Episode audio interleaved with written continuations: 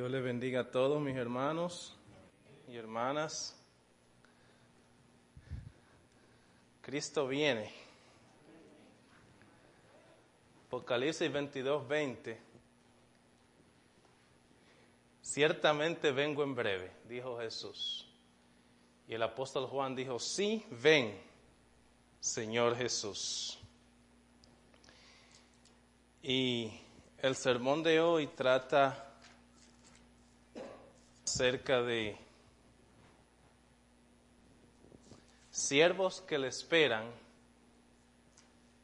y siervos que no le esperan. Vamos a continuar en Mateo y hoy vamos a los versículos 14 al 30 del capítulo 25 de Mateo. Los versículos 14 al 30 del capítulo 25 de Mateo.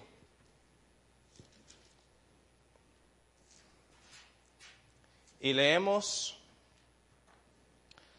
la santa palabra de Dios que dice, el verso 14, porque el reino de los cielos es como un hombre que yéndose lejos llamó a sus siervos y les entregó sus bienes. A uno le dio cinco talentos y a otros dos y a otro uno, a cada uno conforme a su capacidad, y luego se fue lejos. Y el que había recibido cinco talentos fue y negoció con ellos y ganó otros cinco talentos. Asimismo, el que había recibido dos ganó otros dos. Pero el que había recibido uno fue y cavó en la tierra y escondió el dinero de su señor. Después de mucho tiempo vino el señor de aquellos siervos y arregló cuentas con ellos. Y llegando el que había recibido cinco talentos, trajo otros cinco talentos, diciendo, Señor, cinco talentos me entregaste, aquí tienes, he ganado otros cinco talentos sobre ellos. Y su señor le dijo, bien, buen siervo y fiel, sobre poco has sido fiel, sobre mucho te pondré. Entra en el gozo de tu Señor.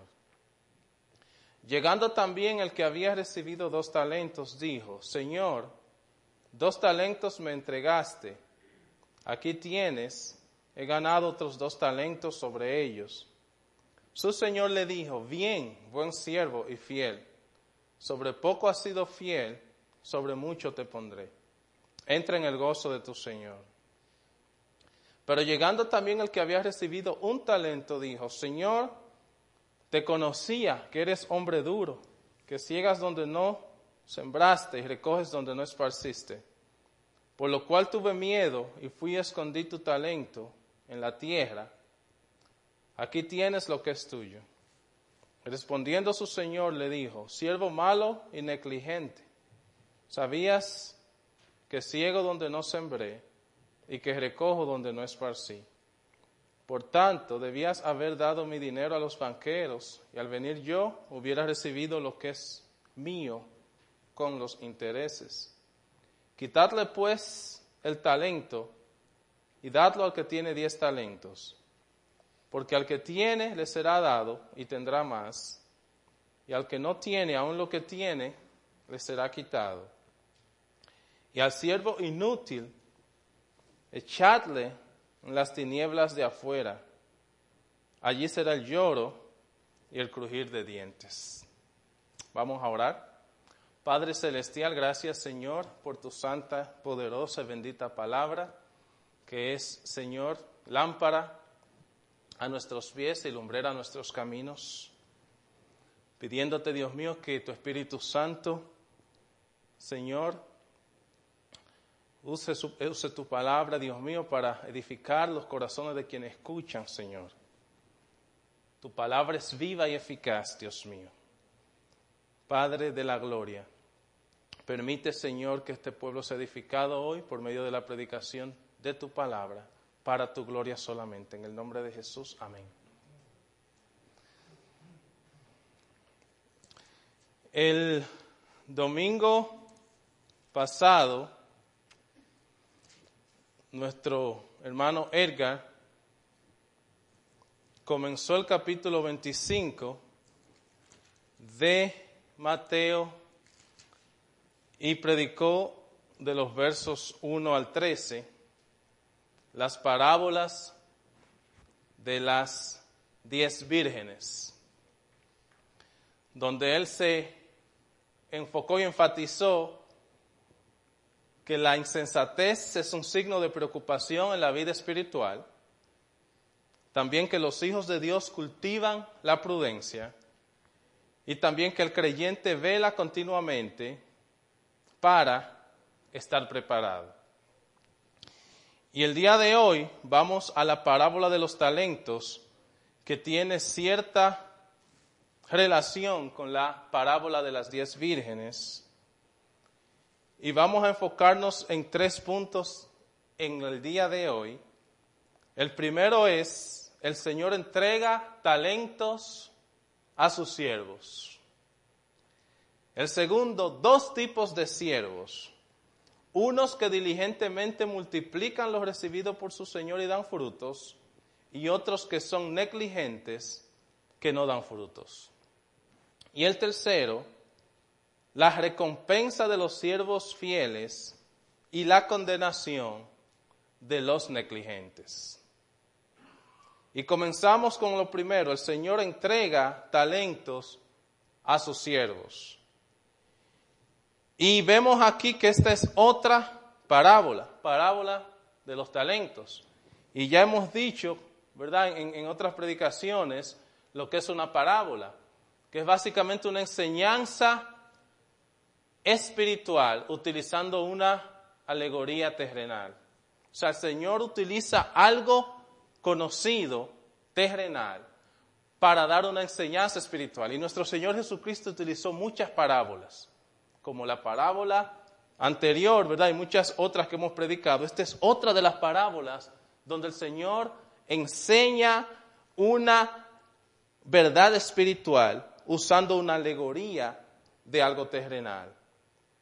Y en este capítulo 25 que vemos, ¿verdad? La parábola de las diez vírgenes y ahora la parábola de los talentos, todo esto está en el contexto que precede al versículo, al capítulo 24, donde el Señor habla de que Él va a volver otra vez a la tierra, donde el Señor Jesucristo dice que Él vuelve de nuevo, que hay una segunda venida de Jesús. Cristo viene, le dije al principio, ¿verdad que sí? Y entonces, ¿se acuerda, verdad? Por ejemplo, el versículo 36 del capítulo 24, pero de, del día y de la hora nadie lo sabe, ni aun los ángeles de los cielos, sino solo mi Padre. Mas como en los días de Noé, así será la venida del Hijo del Hombre. Porque como en los días antes del diluvio estaban comiendo y bebiendo, casándose y dándose en casamiento, hasta el día que, hasta el día en que Noé entró en el arca, y no entendieron hasta que vino el diluvio y se lo llevó a todos, así también será la venida del Hijo del Hombre. Entonces, estas parábolas tenemos que entenderlas en base a esa realidad de que Cristo va a volver a la tierra otra vez. En las parábolas de las diez vírgenes estaban diez vírgenes, ¿verdad? Cinco preparadas y cinco, cinco prudentes y cinco insensatas. Cuando hablamos de el, esas vírgenes está hablando de qué? De la iglesia de Cristo. No está hablando de cinco prudentes e insensatas, hablando de personas que estaban en la iglesia y otros que no estaban en la iglesia. No, dentro de la iglesia de Dios, dentro de la iglesia, habían cinco prudentes y cinco insensatas. Está hablándole al pueblo cristiano en base a una realidad de que Cristo va a volver. Y lo triste de esta historia es que dentro del pueblo cristiano hay una cantidad de personas que no estaba preparada. Y que aquellos que no están preparados no entrarán al reino de Dios. Entonces, en este mismo contexto es que vemos la parábola de hoy. Y fíjese de algo, amados hermanos. Existe una sola iglesia. Una iglesia que es visible. Los que estamos acá, ¿verdad? Una iglesia local. Y todos los que están en los, eh, todas las iglesias locales de todos los pueblos, ¿verdad? Otras iglesias incluso de esta ciudad de Hazleton son iglesias locales. Y todas las iglesias locales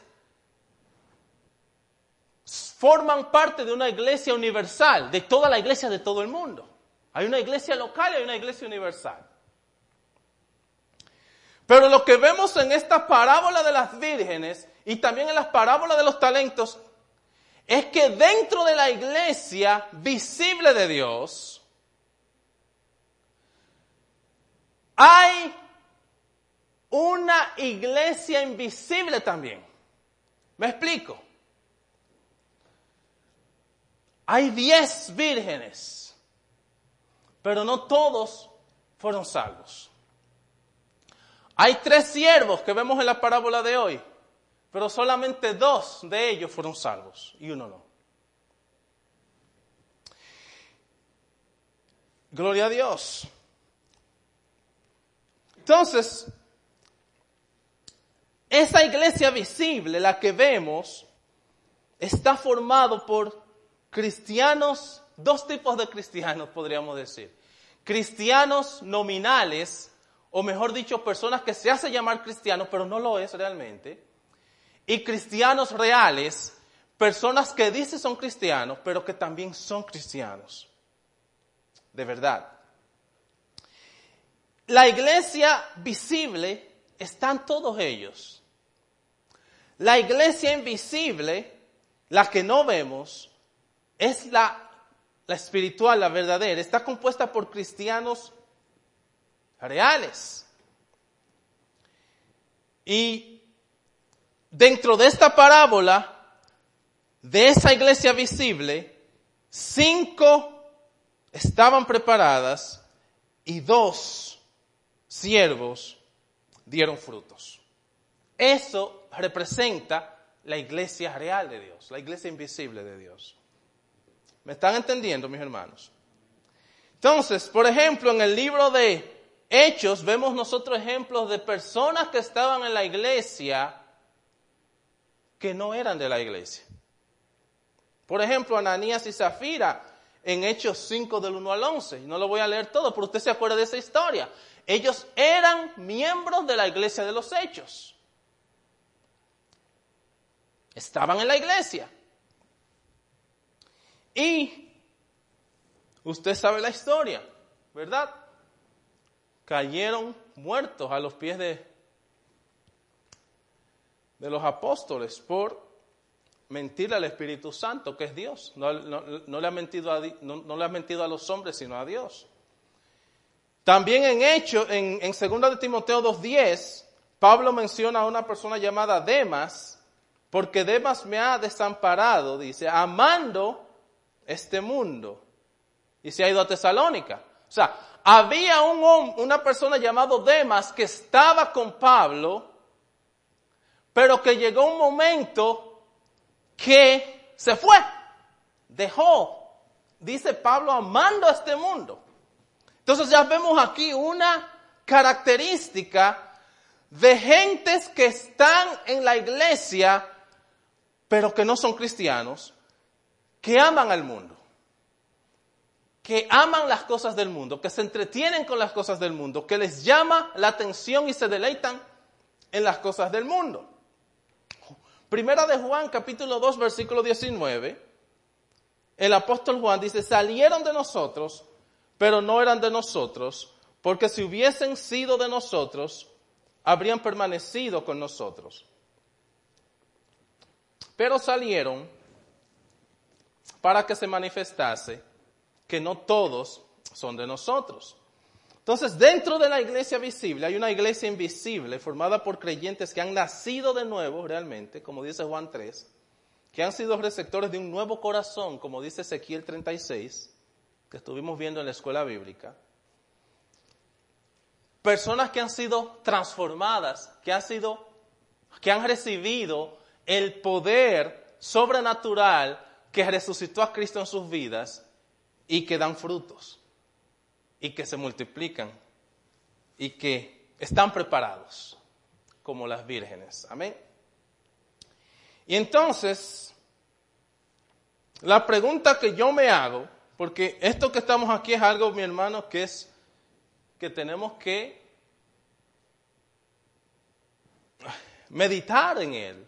Y, es algo que, gloria a Dios, tenemos que preguntarnos.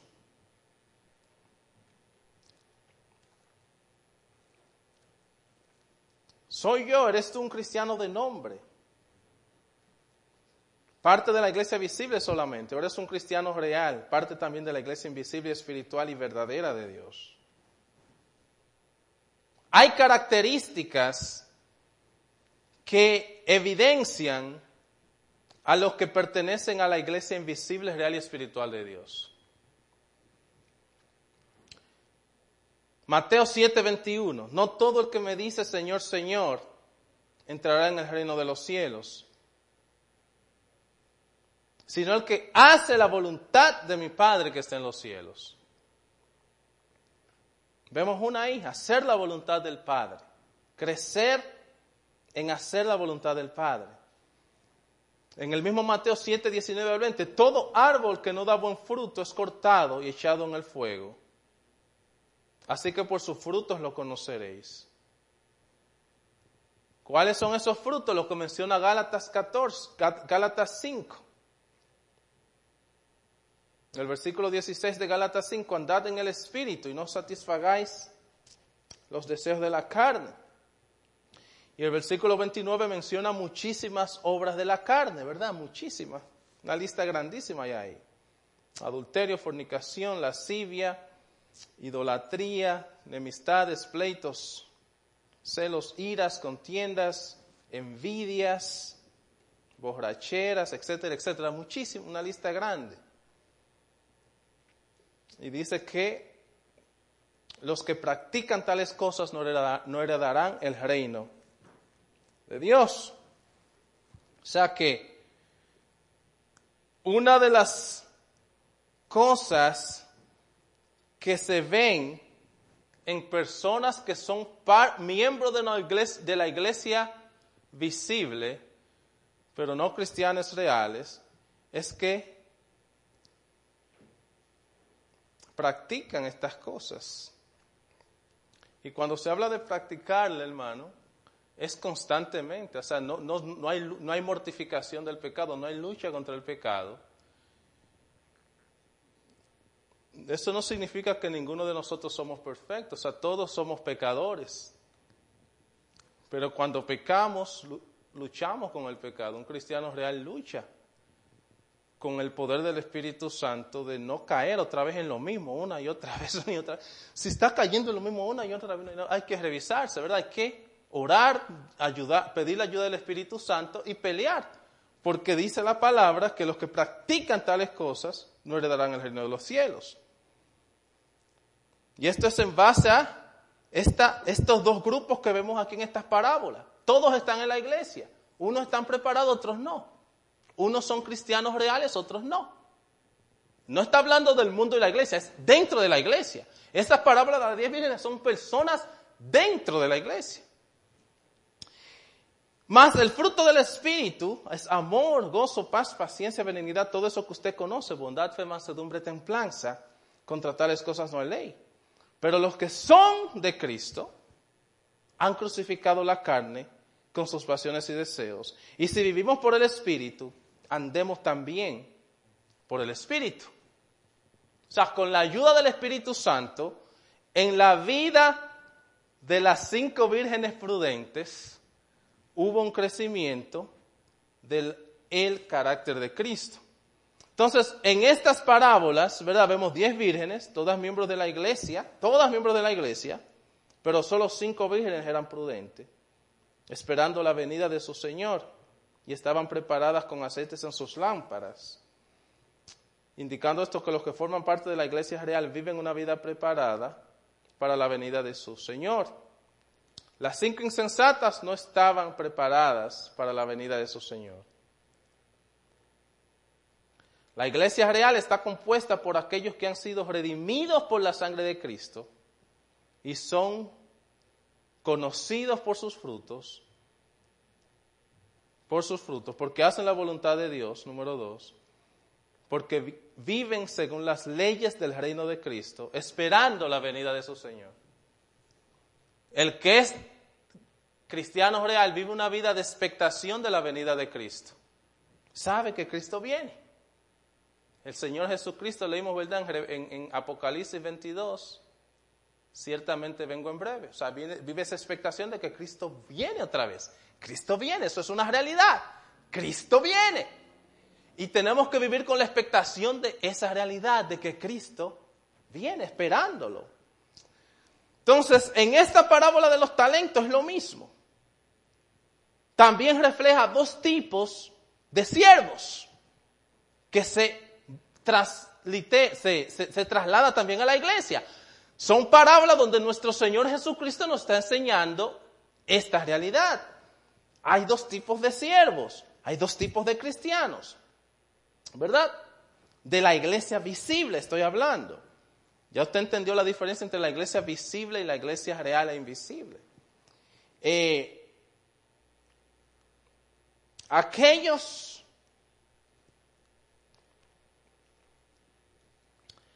que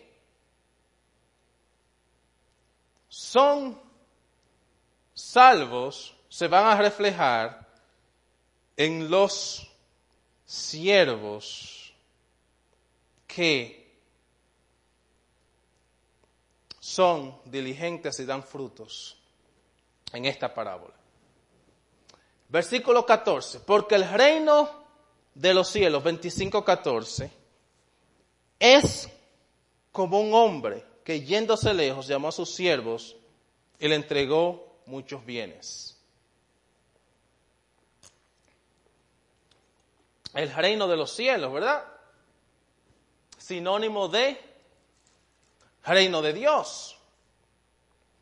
Y sabemos que hay dos aspectos de ese reino de Dios. Número uno, sabemos que Dios es soberano que Él gobierna sobre todo, aún Él pone reyes y quita reyes. Pero en el sentido de este texto, donde se habla del reino de los cielos, Él está hablando específicamente de aquellos que han sido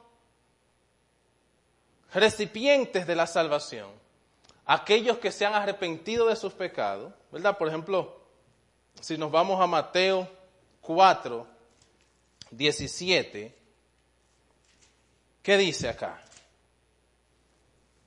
Desde entonces comenzó Jesús a predicar y a decir, arrepentíos porque el reino de los cielos se ha acercado. Aquellos que se arrepienten y aquellos que comienzan a vivir su vida conforme a las leyes del reino de Dios. Porque cuando estamos sometidos a un reino, nos sometemos a las leyes de ese reino. Y si nosotros somos parte del reino de los cielos o del reino de Dios, quiere decir que en esta tierra estamos comenzando a vivir conforme a las leyes del reino de Dios.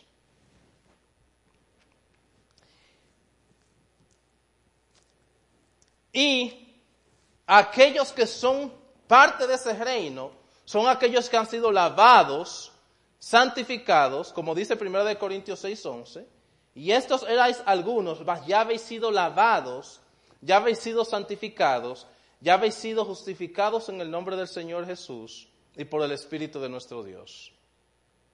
Aquellos que son lavados, santificados, justificados por Jesús y por medio del Espíritu de Dios, son los que forman parte del reino de Dios.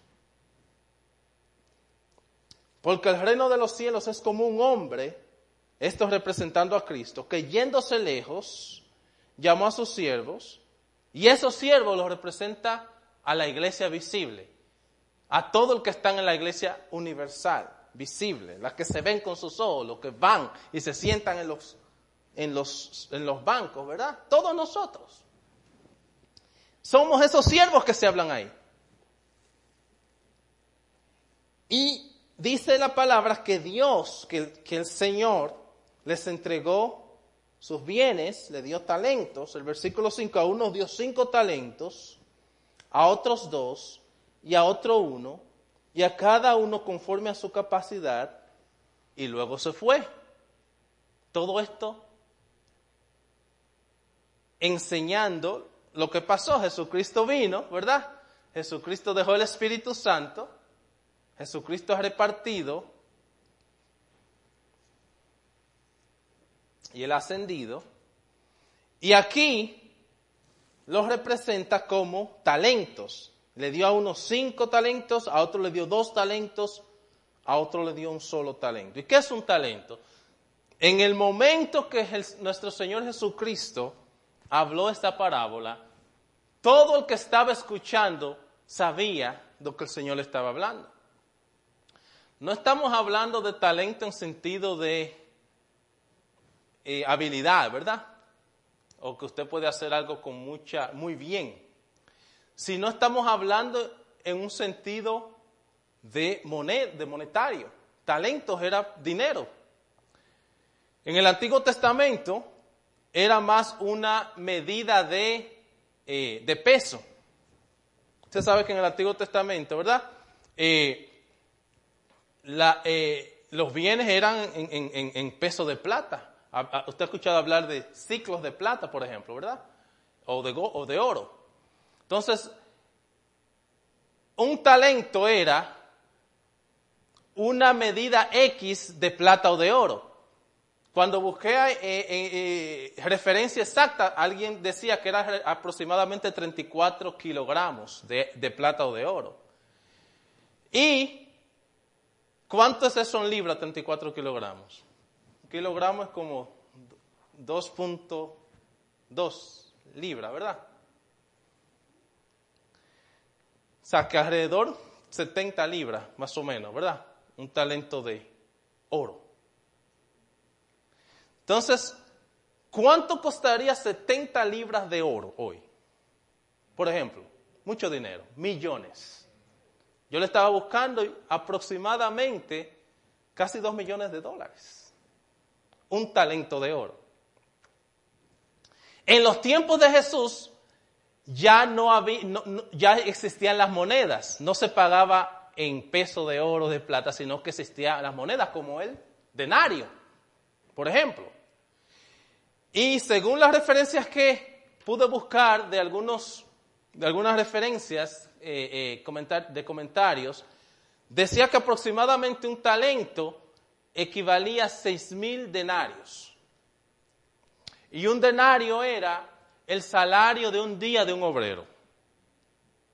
En este sentido, un talento equivaldría al trabajo, por ejemplo, de casi 20 años de una persona en sueldo. Imagínense un obrero que trabaje 20 años y todo ese dinero trabajado es un talento. Estamos hablando de mucho dinero, ¿sí o no? Todavía. O sea que al que le dieron un talento siquiera, le, están, le dieron millones de dólares, en otras palabras. Si lo, si lo vemos en ese sentido. Entonces, a todos sus siervos, eh, usted y yo que estamos en esta iglesia, que somos de esos siervos, mis hermanos, hemos recibido de Dios para el reino, para trabajar en el reino de Dios, para multiplicar y dar frutos en el reino de Dios. Todos hemos recibido de Dios para trabajar y ser fructíferos en su reino. Santiago 1.17, toda buena dádiva y todo don perfecto desciende de lo alto del Padre de las Luces, en el cual no hay mudanza ni sombra de variación. Filipenses 2.13, porque Dios es el que en vosotros produce así el querer como el hacer por su buena voluntad. O sea, todos como miembros del cuerpo de Cristo, todos tenemos una función en el cuerpo de Cristo y todos como siervos en esta parábola hemos recibido de Dios para ser útiles en su pueblo. Unos reciben cinco talentos, otros dos, otros uno, pero todos reciben algo. Todos reciben algo. Y Dios espera que de todos sus siervos, frutos. Dios espera de todos sus siervos diligencia. ¿Para qué? Para avanzar el reino, para avanzar su reino en esta tierra. Y todo eso, por supuesto, para, para la gloria de Dios y, y para servirnos los unos a los otros. O sea, todos somos parte de un solo cuerpo, eso usted lo sabe, ¿verdad? Primera de Corintios 12. Porque así como el cuerpo es uno y tiene muchos miembros, pero todos los miembros del cuerpo, siendo muchos, son un cuerpo, así también nosotros en Cristo. Y el verso 18 más, ahora Dios ha colocado los miembros, cada uno de ellos, en el cuerpo, como Él quiso, porque si todos fueran un solo miembro, ¿dónde estaría el cuerpo? El verso 19, porque si todos fueran un solo miembro, ¿dónde estaría el cuerpo? Pero ahora son muchos los miembros, pero el cuerpo es uno solo. Ni el ojo puede decir a la mano, no te necesito, ni tampoco la cabeza a los pies, no tengo necesidad de vosotros. Y el versículo 25, los miembros todos se preocupan los unos por los otros. O sea que hay, cada cual ha recibido una función en el cuerpo de Cristo y Dios quiere que todos hagan su función y trabajen todos para avanzar su reino, avanzar el reino de Dios en esta tierra. Entonces Dios te ha dado algo a ti en particular, ¿verdad? Aquí en, en esta parábola dice talentos en sentido monetario, indicando que Dios ha dado a cada uno de sus siervos algo para que trabaje con eso, para que lo multiplique, para que lo use para avanzar el reino de Dios, para la gloria de Dios y también para servir los unos a los otros. Amén. Dios, el Señor entrega talentos a sus siervos. Esto es claro, lo vemos acá. Y con esto vamos al punto dos, dos tipos de siervos unos que diligentemente multiplican los recibidos por su Señor y dan frutos, cristianos verdaderos, y otros que son negligentes, que no dan frutos, podemos decir cristianos nominales o de nombre solamente. El versículo 16, y el que había recibido cinco talentos fue y negoció con ellos, el versículo 16, perdón, y el que había recibido cinco talentos fue y negoció con ellos y ganó otros cinco talentos. Asimismo, el que había recibido dos, ganó también otros dos. Pero el que había recibido uno fue y cavó en la tierra y escondió el dinero de su señor. Vemos aquí tres siervos haciendo dos actitudes diferentes. Unos multiplicaron lo que Dios le dio, dieron frutos, en otras palabras, dos de ellos, y uno no dio, no multiplicó nada. Dios le dio, con lo que Dios le dio, lo que hizo fue que lo escondió, lo escondió. No usó lo que Dios le dio para beneficio de, para, para, para multiplicar el reino, o sea, para avanzar el reino, para servir a otros, sino que lo que Dios le dio lo escondió. Y esto entonces habla, mis hermanos,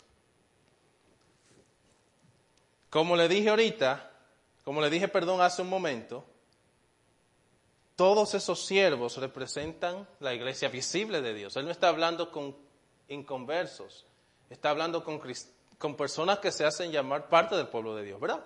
Representan la iglesia visible de Dios. Y dentro de esa iglesia visible, hubieron algunos que multiplicaron lo que Dios le dio, dieron frutos, y otros que fueron negligentes y no dieron frutos. Entonces, otra vez, nos hacemos esa misma pregunta. Yo me la hice mientras leía esto. Y hágasela usted también, mi, amado hermano, mi, mi amado hermano y mi amada hermana. ¿Cómo estás usando tú lo que Dios te ha dado? ¿Los has escondido? Como este último siervo. Lo escondes, no lo usas, no haces nada. ¿Qué tipo de cristiano eres? ¿Estás dando frutos del Espíritu? Esas preguntas me las hice yo también. Estoy dando fruto del Espíritu. ¿Estás usando lo que Dios te ha dado para la multiplicación del reino de Dios? ¿Estás usando lo que Dios te ha dado para equipar a otros miembros?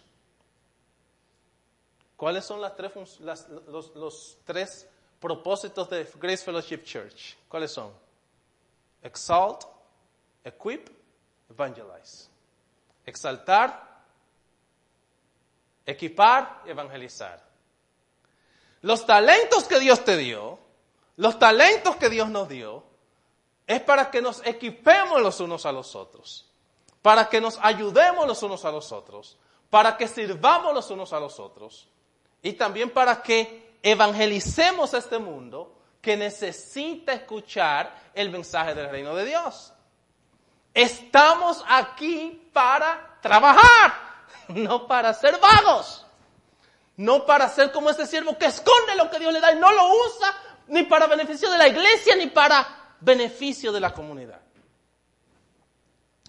Estás usando lo que Dios te ha dado para evangelizar a un mundo perdido. O eres como el siervo que escondió lo que Dios le dio y que no hace nada, no hace, no hizo, no, estamos haciendo nada para equiparnos unos a otros, para servir a otros, para evangelizar al mundo, para glorificar a Dios con nuestras vidas. Esta parábola representa a la iglesia, dos tipos de siervos. Amén. ¿Qué dice Mateo 24?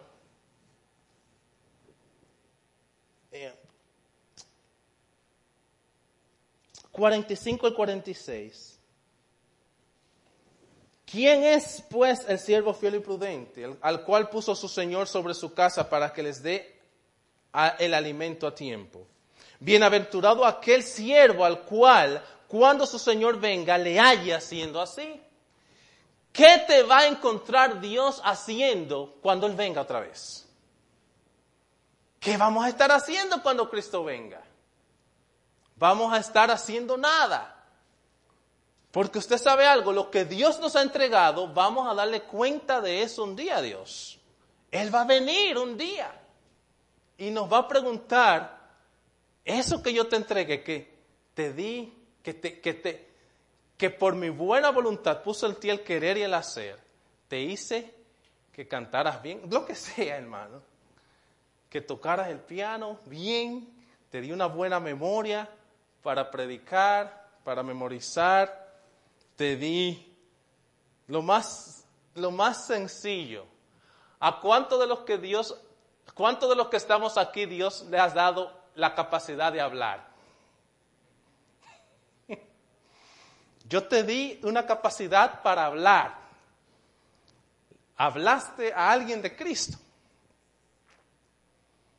Dios no nos hizo mudo a ninguno. Yo creo que a un mudo Dios no le, pero entonces al mudo le va a decir, pero te di la capacidad de escribir, le escribiste a alguien sobre Cristo. ¿Me entiende lo que le estoy diciendo?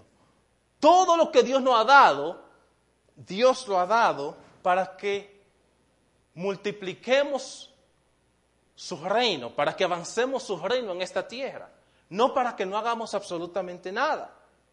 Y entonces Cristo va a volver un día y Él nos va a pedir cuenta de lo que estamos haciendo, como estos siervos que están acá. ¿Qué te encontrará Cristo haciendo cuando Él venga? Te encontrará dando frutos para su gloria, te encontrará trabajando para Él, en servicio a otros, te encontrará predicando la palabra, avanzando el reino, o simplemente te encontrará haciendo nada, como este siervo que hizo nada aquí.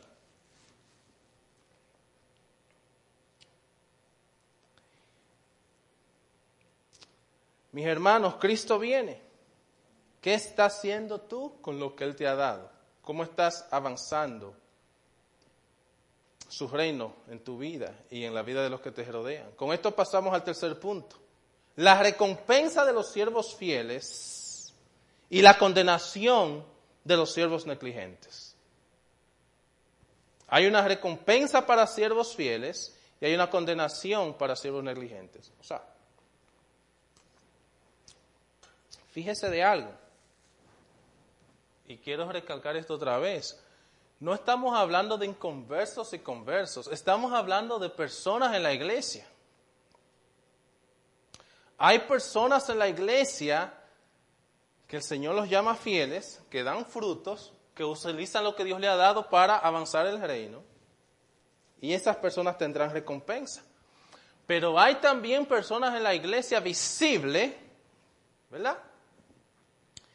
Que no están haciendo nada con lo que Dios le ha dado.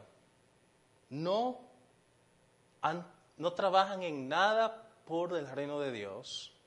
No dan frutos ni en su vida ni en otros, ¿verdad?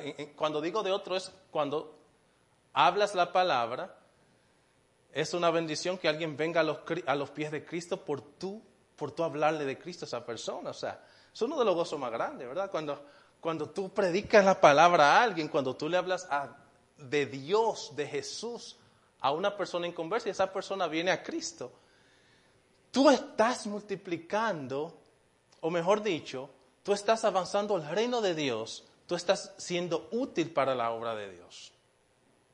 Amén. Verso 19. Después de mucho tiempo vino el Señor de aquellos siervos y arregló cuentas con ellos mi hermano, Cristo viene y Cristo va a arreglar cuenta con usted y conmigo. Dios nos va a pedir cuenta de todo esto.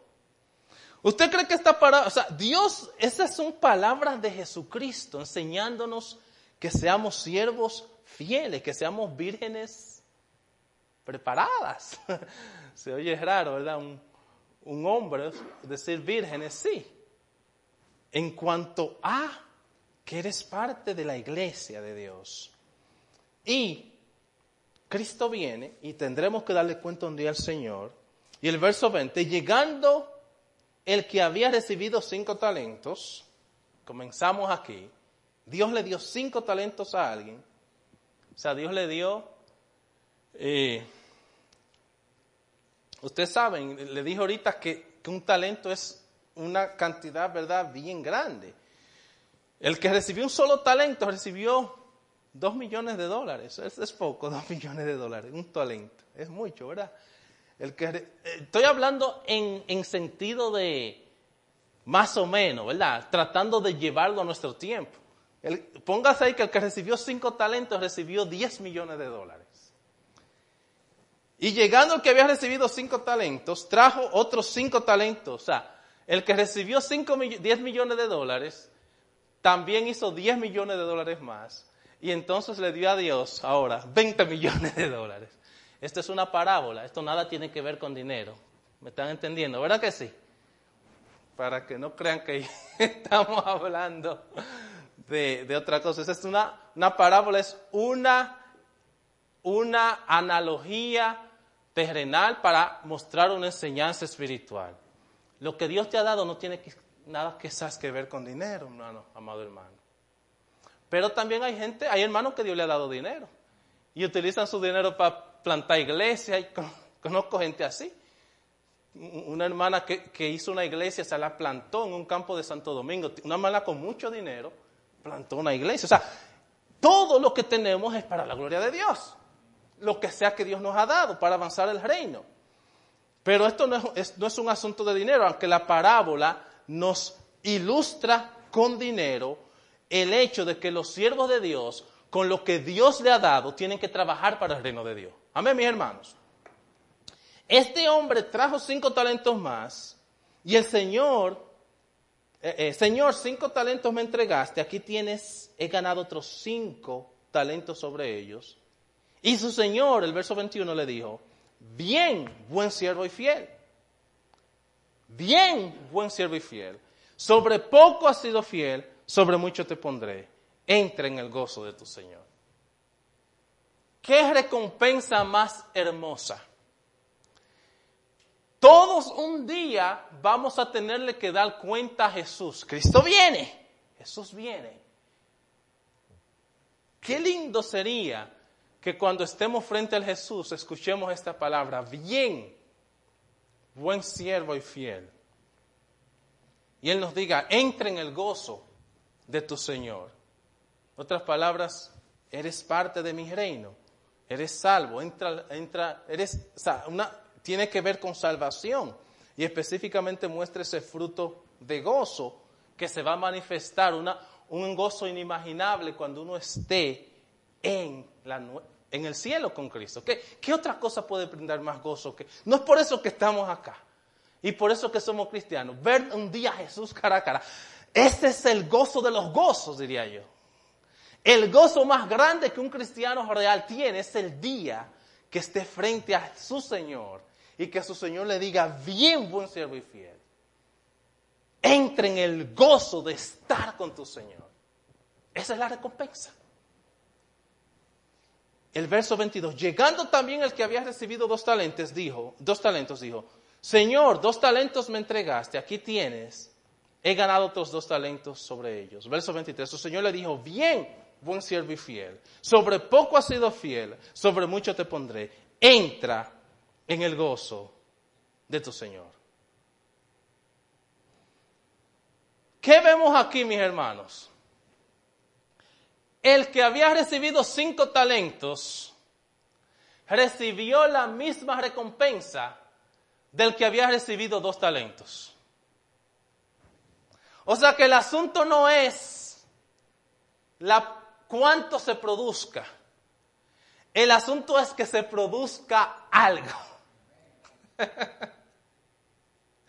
Porque van a ver algunos de nosotros que produzcamos muy poquito, un chininín, en buen dominicano. Los dominicanos saben la palabra chininín, ¿verdad? Un poquito, por Dios. Pero hay otros que producen mucho más fruto, ¿verdad? Y el Señor da la misma recompensa, salvación, vida eterna.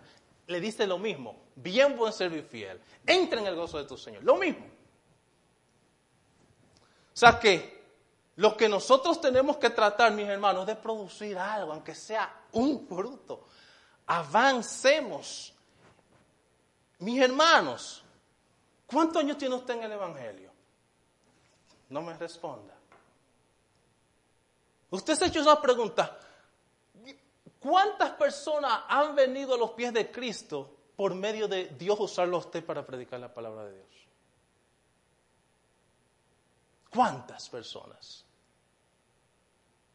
¿Cuántos usted diría que son cristianos porque Dios lo usó a usted para predicar la palabra de Dios? Aunque sea un fruto, algo tenemos que hacer y, no que se quede en uno, lo más que usted pueda, trabajar para el reino. Pero el que tiene cero fruto, el que no da fruto, el que no hace nada, hay peligro ahí. Porque en esta parábola lo está identificando como malo, negligente, no buen siervo.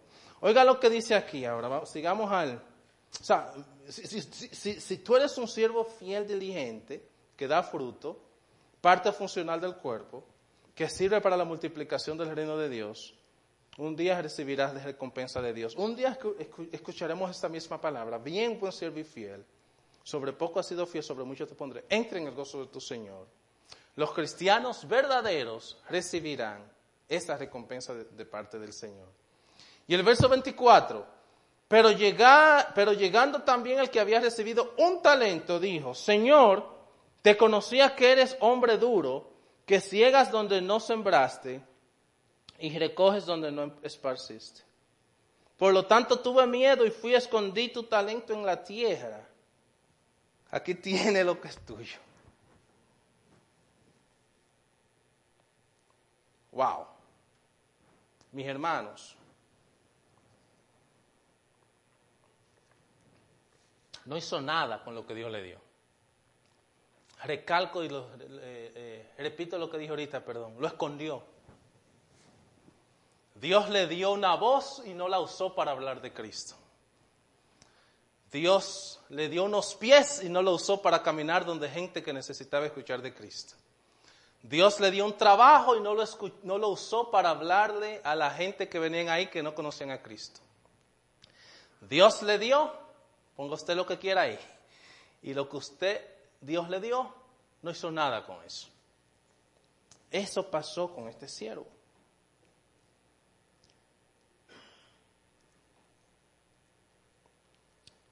Este siervo no solamente no hizo nada con lo que Dios le dio,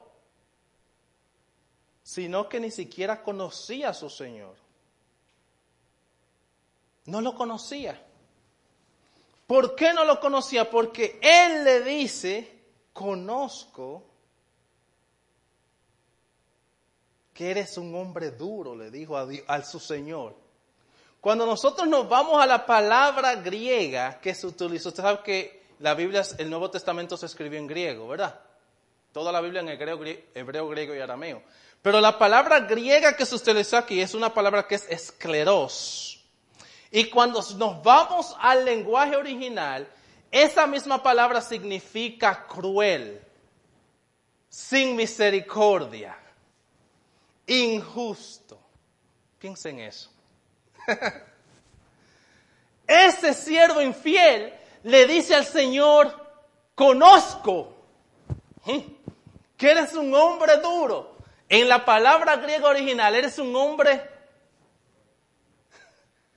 cruel, sin misericordia. O sea que una de las características de personas en la iglesia que están en la iglesia y no son de Dios, es que realmente no conocen a Dios. Sabemos que Dios no es cruel, ¿verdad? No es duro en ese sentido de escleros de la palabra griega. Porque si usted se va de Deuteronomio 32, ¿qué nos dice? Deuteronomio 32, 4. Él es la roca cuya obra es perfecta, porque todos sus caminos son rectitud. Dios de verdad y sin ninguna iniquidad en él. Es justo y recto. La corrupción no es suya. De sus hijos es la mancha. generación torcida y perversa. Así pagáis a Jehová, pueblo loco e ignorante. No es Él tu Padre que te creó. Wow. Pueblo loco e ignorante. Deuteronomio 32, 6. Eso no viene de mí, viene de la palabra del Señor. Este hombre le está diciendo a Dios que conoce que es Dios, que es, que es lo que no es, según dice Deuteronomio 3.5. Dios es justo, Dios es, ¿verdad? Recto, no hay iniquidad en él y, y en muchísimas otras porciones vemos que Dios es misericordioso, Dios de amor, todo esto este hombre no conoce a su Señor. Y si usted se va también a Jeremías 9, 23, así dijo Jehová, no se alabe el sabio en su sabiduría, ni en su valentía se alabe el valiente, ni el rico se alabe en su riqueza, mas alabes en esto el que se hubiese de alabar, en entenderme y conocerme que yo soy Jehová, que hago que misericordia, juicio y justicia en la tierra, porque estas cosas quiero, dice Jehová. O sea, Dios es un Dios misericordioso. No es lo que este hombre dijo, este siervo negligente, dijo aquí. Ahora bien, cuando nos vamos a Santo Dios, por ejemplo, Mateo 7:23, ¿por qué es que el Señor dice en el 21, no, eh, no todo el que me dice Señor, Señor entrará en el reino de los cielos, ¿verdad? Sino el que hace la voluntad de mi Padre que está en los cielos. Y entonces el, el verso 23, y entonces les declararé, nunca os conocí, apartados de mí, hacedores de maldad. Seguimos en nuestro texto, verso 26. Respondiendo su señor le dijo, siervo malo y negligente. ¿Qué le dijo? Siervo malo y negligente. ¿Sabías que ciego donde no sembré y que recojo donde no esparcí? Ahora usted diría, pero vea que se está contradiciendo con el otro verso. Muchos comentaristas que leí simplemente dicen que esto es una especie de sarcasmo, en el sentido de que si, si, por lo menos eso es lo que tú crees que soy yo, en base a esto debiste hacer algo con los talentos que te di. No es así, mis hermanos. No es que está afirmando lo que el siervo infiel dijo de Dios que no es, porque Dios no es ni mercy, no es, no es lo que él dijo, ¿verdad? Sino que está haciendo una especie de sarcasmo. Si eso es lo que tú crees de mí, por lo menos en base a esto, debiste hacer algo con lo que te di y no esconderlo y no hacer nada. Y entonces le declararé, eh, perdón, y el verso 27, por tanto, debías haber dado mi dinero a los banqueros si al venir yo hubiera recibido lo que es mío con intereses. Quitadle pues el talento y dadlo al que tiene diez talentos, porque el que tiene le será dado y tendrá más, y al que no tiene aún lo que tiene, le será quitado. No, hizo nada, el único talento que tenía se lo quitaron y se lo dieron al que había producido cinco talentos más. Y, mis hermanos,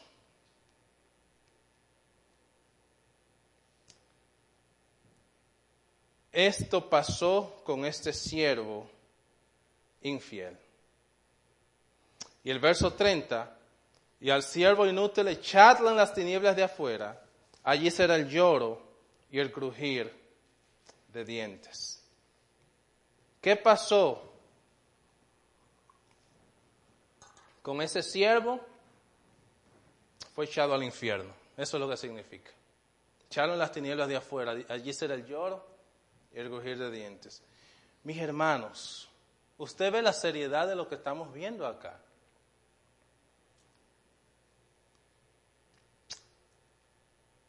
Hay,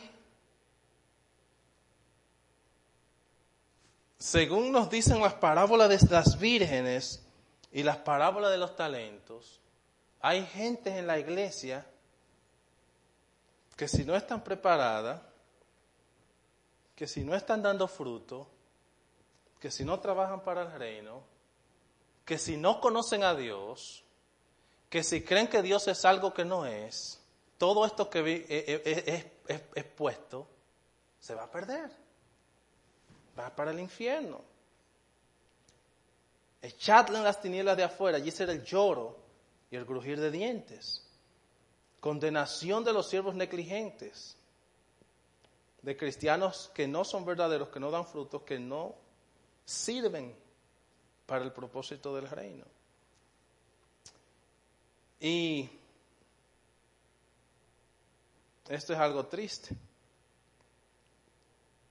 Hemos visto tres puntos. Primero, el Señor entrega talentos a sus siervos. Dos, punto dos, o segundo punto, hay dos tipos de siervos. Unos que diligentemente multiplican lo, que, lo recibido por su Señor y dan frutos, y otros que son negligentes, que no hacen nada, que no dan frutos. Y el punto tres, la recompensa de los siervos fieles y la condenación de los siervos negligentes. Yo solamente culmino con unas cuantas preguntas. ¿Qué estás haciendo tú con lo que Dios te ha dado? Respóndetelo tú mismo, al igual como yo me lo respondía mientras estudiaba estos textos. ¿Qué estoy haciendo yo? ¿Qué estás haciendo tú con lo que Dios te ha dado? ¿Estás trabajando para su reino, para su gloria? Estás dando frutos. Estás laborando para la multiplicación del reino. Estás equipando a otros cristianos. Estás sirviendo a otros cristianos. Estás evangelizando a los no cristianos. O no, estás llevando el mensaje de salvación del reino al que te rodea, donde quieras que estés, que hay gente que no conoce a Cristo. ¿Qué tipo de siervo eres? ¿Eres el que multiplica los talentos que has recibido o el que esconde lo que Dios te ha dado y no lo usas para el avance del reino? Y en base a estas preguntas solo quiero instarle a que ore a Dios para que le ayude a dar frutos, a usar lo que Dios le ha dado para su gloria para que un día seamos como los siervos diligentes de estas parábolas, para que un día escuchemos, sería bueno que usted y yo escuchemos esta palabra, estas palabras de Jesús. Bien, buen siervo y fiel. Sobre poco has sido fiel, sobre mucho te pondré. Entra en el gozo de tu Señor. Eso es lo que queremos escuchar, mis hermanos. Vamos a orar. Padre, gracias por tu palabra. Tu palabra es viva, eficaz, Señor, más cortante que toda espada, de dos filos, Dios mío. Hemos visto, Dios mío, estas dos parábolas. Primero es la, realidad de que Cristo viene otra vez y que dentro del pueblo solo los preparados serán salvos y solo los que den fruto serán salvos. Ayúdanos, Señor, a ser como los siervos diligentes, Dios mío, que usemos lo que tú nos has dado para el avance de tu reino, por medio del poder de tu Espíritu Santo en nuestra vida, para tu gloria. Y ayúdanos también a ser como las cinco vírgenes, Señor, que tenían aceite en sus lámparas y que estaban esperando. Te ayúdanos, Señor, a vivir con esa mentalidad de que estamos esperando a nuestro Señor.